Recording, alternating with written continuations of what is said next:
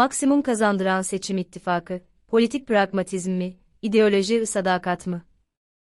Yazan, Tanju Tosun Siyaset bilimi literatüründe ittifaklarla ilgi çalışmalar daha ziyade seçim ittifaklarına odaklanmış olup, bu konuda yapılan çalışmaların çoğu siyasi ve kurumsal ortamın seçim öncesi ittifakların oluşumunu nasıl etkiledikleri üzerinde durur. Ve Fransız Cumhuriyeti ve 1987 sonrası Güney Kore'deki seçim ittifaklarını inceleyen kimi siyaset bilimciler ittifak oluşumlarını tarihsel arka planları da dikkate alarak değerlendirir. Farklı ülkelerde yapılan seçim ittifaklarının tipi ne olursa olsun, hedef öncelikle seçim kazanma, yasamada çoğunluğu elde etmedir. İttifaklar içinde yer alma, almama, farklı ittifaklar oluşturmanın motivasyon nedenleri olarak iki değişken öne çıkmaktadır. Bunlar, siyasal pragmatizm ve ideoloji ile sadakattir. İttifak kurgularında siyasal pragmatizm mi? İdeoloji, sadakat mi? Siyasal pragmatizm partilerin ittifak yapacağı partilerin ideolojik kimliklerini, aralarındaki ideolojik mesafeleri çok fazla dikkate almadan, oyların maksimum sandalyeye dönüşmesine yarayan birliktelikler içinde yer almasına dayalı iken, ideolojiyle parti sadakati, oyların maksimum sandalyeye dönüşmesini amaçlamak yerine, partilerin ideolojik mesafeleri birbirine uzak partilerle ittifak yapmalarını tercih etmez. Parti sadakati, ideolojik mesafenin yakın, hatta ideolojik türdeşliği olan partilerle ittifak yapmayı yeleyen tavırdır. Bu tavır, ittifak tercihlerinde ideoloji, sadakati referans alan partilerin hiçbir koşulda sandalye maksimizasyonu için politik pragmatizme dayanan ittifaklar içinde yer almaması şeklinde çok katı işlemeyebilir. Bu tavrın bizim dışımızda uygulamaları olduğu gibi, Bizde de en son 24 Haziran seçiminde Saadet Partisi'nin bazı adaylarının Millet İttifakı bileşeni partilerin listelerinde yer alması şeklinde işleyen en güncel örneği de vardır. Burada özellikle ideolojik partiler için belirleyici olan, ittifakla elde edilecek sandalye maksimizasyonunun gerek parti teşkilatları gerekse seçmenleri nezdinde partiye ilişkin ideolojik mesafe uzaklığı nedeniyle oluşabilecek algı ve bunun partilere maliyetleridir. İdeolojik partiler politik pragmatizm temelli ittifakı teşkilat ve seçmen tabanlarında yaratacağı tepkiyi bir risk olarak görmüyorlarsa ve kendileri için politik pragmatizm temelli ittifak içinde yer almak, kazan kazana dönüşebiliyorsa, o takdirde teşkilat ve seçmenlerine ittifak gerekçelerini anlatmak suretiyle ideoloji. Sadakat yerine politik pragmatizm temelli ittifaklar tercih edilmektedir ideolojik partileri bu tip bir ittifak içinde yer almaya teşvik eden başka motivasyon kaynakları da olabilir. Nitekim, seçim ittifakı öncesi sistem değişikliği, uzlaşılan politikaları hayata geçirme ya da iktidarı değiştirme gibi partiler arasındaki görüşme ve diyaloglar, uzlaşılır ideolojik mesafeleri uzak olsa da partileri seçim öncesi işbirliği yaptıkları seçim ittifakında buluşturabilir. Türkiye örneğinde konuyla ilgili son tartışma Saadet Partisi lideri Karamollaoğlu'nun, dördüncü ittifak olabilir, şeklindeki açıklaması olup, Karamollaoğlu daha sonra bu açıklamasını ittifak içinde ittifakların olabileceği şeklinde ayrıntılandırma ihtiyacı hissetmiştir. SP lideri, ittifak içi ittifak, değerlendirmesini muhtemelen tabanının muhafazakar seçmenlerinin CHP ile kurumsal bir ittifaka mesafeli durması, bunu bir risk olarak görmesinden yapmış olabilir.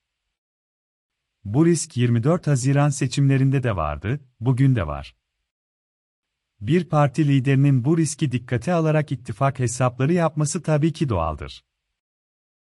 Benzer tabana seslenen, AKP'den ayrılanların kurduğu Deva ve Gelecek partilerinin de doğrudan bu riski olmasa da, oy gücü fazla olan partilerin kurumsal kimliği içinde, kurumsal kimliğinin oluşma aşamasında olan bu partilerin adaylarla temsil edilmelerinin farklı bir risk türü olduğu açıktır.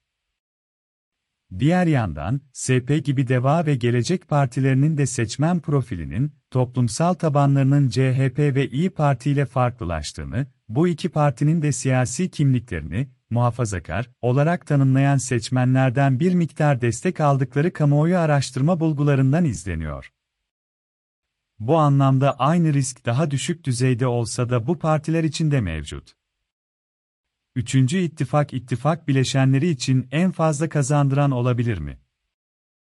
Üçüncü ittifak baştan ölü doğan bir ittifak olmazsa da en fazla kazandıran olması, bileşenlerinin potansiyel oy gücü nedeniyle bir yandan bu partilerin sandalye dağılımını maksimize edemeyebilir, diğer yandan vazgeçilen ittifakın sandalye kaybına yol açabilir. Nitekim oluşturduğumuz senaryolara göre, bu tür bir ittifakın Dhond yöntemi nedeniyle küçük seçim çevrelerinde birinci ya da iki parti, büyük seçim çevrelerinde ise en fazla üç parti olması durumunda milletvekili çıkarabilmesi, toplam milletvekili sayısının ise maksimum 14, 17 düzeyinde olabileceği görülüyor. Tim araştırmanın senaryolarına göre de 3. ittifakın Millet İttifakı'na etkisi bağlamında dikkat çeken, Cumhur İttifakı %44 oy alıp, tüm seçim çevrelerinde tek listeyle seçime girerse, 3 ayrı listeyle, CHP, İyi, Devaş Gelecek, Saadet Partisi. Seçime giren Millet İttifakı'na karşı Cumhur İttifakı, 312 sandalye ile parlamentoda çoğunluğu elde edebiliyor. Dolayısıyla, muhalefetin ittifak davranışına bağlı olarak, Cumhur İttifakı'nın %44 ile çoğunluğunu alma, muhalefetin bölünmemiş biçimde tek blok halinde seçime girmesi halinde ise 262'ye kadar gerilemesi de olası. Gazeteci Günel Cantak'ın sosyal medyadan paylaştığı ve Kemal Kılıçdaroğlu altılı masaya sunacağı iddia edilen tek adaylı ve 8 alternatifli ittifak senaryoları taslağı da bu bağlamda dikkate değerdir. Bu senaryolar Birinci, altı parti, Millet İttifakı yapısına dahil olacak ve tüm illerde seçime CHP ya da İyi Parti listeleriyle girilecek. Bu formülde, partilerin illerdeki durumlarına bakılarak liste çıkarma önceliği, o ildeki avantajlı partiye verilecek. Deva, Demokrat, Gelecek ve Saadet partilerinin adayları, CHP ve İyi Parti'nin çıkaracağı listelere eklenecek.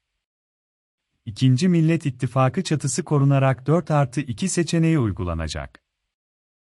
CHP ve İYİP bir blok, DEVA, Demokrat, Gelecek ve Saadet Partileri ikinci blok olacak, iki ayrı liste ile seçime girilecek. Üçüncü Millet İttifakı yapısı altında 3 artı 3 sistemi uygulanacak. CHP, İyi Parti ve DP bir bloku oluştururken, ikinci blokta ise DEVA, Gelecek ve Saadet Partileri yer alacak. İttifaklar, seçim için iki ayrı liste oluşturacak. Dördüncü Millet İttifakı, CHP ve İyi Parti'den oluşan yapısını koruyacak. Buna alternatif olarak farklı isim taşıyan yeni bir ittifak oluşturulacak. Yeni ittifakta ise DEVA, Demokrat, Gelecek ve Saadet Partileri yer alacak. İki ittifak illerde farklı listeler çıkaracak. 5. muhalefet blokundaki tüm partilerin illerdeki oy potansiyellerine bakılarak karşılıklı çekilme sistemi uygulanacak. Örneğin CHP ya da İyi Parti'nin milletvekili çıkaramayacağı düşünülen bir ilde daha fazla vekil çıkarması olası parti ya da blok üzerinden liste oluşturacak. 6. seçim yasasında yapılan değişiklikler gerekçesiyle düşük ihtimalli bir seçenek olmakla birlikte altılı masadaki tüm partiler kendilerine ait listelerle seçime girecek. 7. Cumhur İttifakı'nda yer alan Adalet ve Kalkınma Partisi, Milliyetçi Hareket Partisi ve BBP'nin ayrı listelerle seçime gitmesi durumunda ilk 6 formül üzerinden en yüksek faydanın sağlanacağı seçenek değerlendirilecek. 8. Adalet ve Kalkınma Partisi, Milliyetçi Hareket Partisi ve BBP, Cumhur İttifakı çatısı altında tek listeyle seçime girerse yine ilk 6 formül. Mart 2022'ye ait 10 araştırma şirketinin parti oy ortalamalarından yola çıkarak, bu senaryolara dayalı bir değerlendirme yaptığımızda, karşımıza şöyle bir tablo çıkıyor. Senaryo 1A, Adalet ve Kalkınma Partisi, Milliyetçi Hareket Partisi, BBP seçime ayrı olarak giriyor, 4 parti CHP ortak listelerinden giriyor, Adalet ve Kalkınma Partisi, Milliyetçi Hareket Partisi, BBP ayrı, 4 parti İYİP ortak listesinden giriyor. Senaryo 1B Adalet ve Kalkınma Partisi, Milliyetçi Hareket Partisi, BBP tek parti ortak liste olarak giriyor, 4 parti CHP ortak listelerinden giriyor, Adalet ve Kalkınma Partisi, Milliyetçi Hareket Partisi, BBP ayrı, 4 parti İYİP ortak listesinden giriyor. Senaryo 2A, Adalet ve Kalkınma Partisi, Milliyetçi Hareket Partisi, BBP seçime ayrı giriyor, CHP ve İYİP bir blok, DEVA, Gelecek, DP, SP ayrı blok. Senaryo 2B, Adalet ve Kalkınma Partisi, Milliyetçi Hareket Partisi, BBP Adalet ve Kalkınma Partisi tek parti, ortak liste, CHP ve İYİP bir blok, DEVA, Gelecek, DP, SP ayrı blok.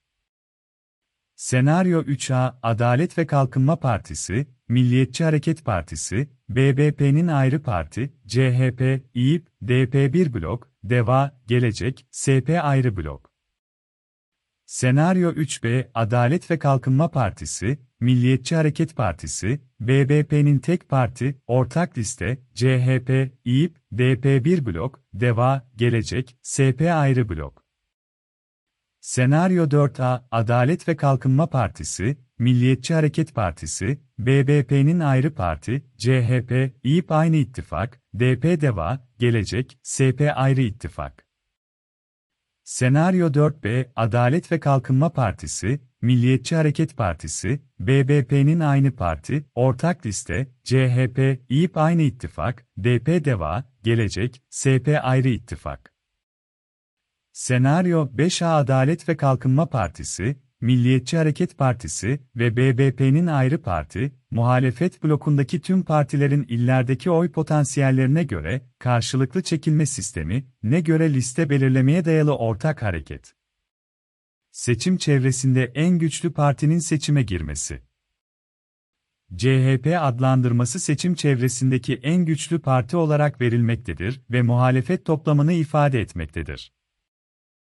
Senaryo 5B Adalet ve Kalkınma Partisi, Milliyetçi Hareket Partisi ve BBP'nin tek parti, ortak liste, Millet İttifakı muhalefet blokundaki tüm partilerin illerdeki oy potansiyellerine göre, karşılıklı çekilme sistemi, ne göre liste belirlemeye dayalı ortak hareket, seçim çevresinde en güçlü partinin seçime girmesi. CHP adlandırması seçim çevresindeki en güçlü parti olarak verilmektedir ve muhalefet toplamını ifade etmektedir. Senaryo 6A Adalet ve Kalkınma Partisi, Milliyetçi Hareket Partisi ve BBP'nin ayrı parti, altılı masadaki tüm partilerin kendi listeleriyle seçime girmesi. Senaryo 6B Adalet ve Kalkınma Partisi, Milliyetçi Hareket Partisi ve BBP'nin tek parti ortak liste, altılı masadaki tüm partilerin kendilerine ait listelerle seçime girmesi. Yukarıdaki senaryolar ışığında, altı partili olası seçim ittifakında hem Millet İttifakı hem de tüm muhalefete en fazla sandalye kazandıran senaryo Adalet ve Kalkınma Partisi, Milliyetçi Hareket Partisi ve BBP'nin seçime ayrı parti olarak katılmaları durumunda senaryo 5A, Cumhur İttifakı bileşenleri seçime tek parti, ortak listeyle katılırsa 5B'dir. Millet İttifakı ve tüm muhalefet bileşenleri için en kötü senaryo ise, Adalet ve Kalkınma Partisi, Milliyetçi Hareket Partisi, BBP'nin ayrı parti, CHP, İYİP aynı ittifak, DP, DEVA, Gelecek, SP ayrı ittifakla ve illerde farklı listelerle seçime katılacağı senaryodur. Politik kariyer mi? Demokrasi davası mı? Seçim kanunundaki değişikliğin ürettiği ittifak oylarının milletvekili dağılımı hesaplanmasını ortadan kaldıran hesaplama yöntemi karşısında, ittifak yapıp %7'ye ulaşan partiler barajı geçme imkanı yakalasa da oy gücü az, seçim çevrelerinde ilk sıralarda oy alamayan partiler, sadece şekilsel anlamda barajı geçecek. Fakat fili olarak çok sınırlı vekillik elde edecekler gibi görünüyor. Oy gücü zayıf yeni partilerin kurumsal kimliklerini seçmene hissettirmeleri adına oy pusulasında, amblemleri yer alıp, üçüncü bir ittifak yerine Millet İttifakı ortak listelerinden seçime girmeleri ya da belirli seçim çevrelerinde güçlü parti içinde karşılıklı geri çekilme dışında en fazla kazandıran bir ittifak stratejisinin başarılı olması mümkün görünmüyor. Tabii ki asıl zorluk, partilerin teşkilatları ve seçmen tabanlarının ikna edilmesi. Varsayalım ki ikna edildi, ortak listelerde ittifak bileşenlerinin aday sıralamasında partiler uzlaşabilecekler mi? Bu sorulara yenileri eklenebilir. Üstelik şu aşamada yanıtı kolay olmayan sorular. Yanıtların altılı masada liderlerin özgüveniyle değil de birbirlerine karşılıklı güvenmeleriyle verileceğini umuyoruz. Bugüne kadar yaşanan liderlerin iyi niyeti ve uzlaşma kapasiteleri iyimserliği artırıyor. İdeoloji, sadakatin yarının Türkiye'sini inşa etmeyi engellememesi için, muhalefetin özellikle oy oranı az olan partilerinin ittifak stratejilerinde politik pragmatizmi tercih etmeleri yol ayrımında olan Türkiye siyaseti ve demokrasisi için olmazsa olmazdır. Muhalefet bunu 24 Haziran'da da 31 Mart'ta da başardı. Yine başarabilir. Seçim kazanacak muhalefetin düşük oylu partileri seçim sonrasında kurumsal kimliğini özgüvenle daha süratli inşa edebilecekleri gibi, ittifakın büyük partilerinin liste pazarlıklarına girmeyecek ekip ve adayları ise Türkiye'ye demokrasiye geri dönme gibi en büyük armağanı verebilirler.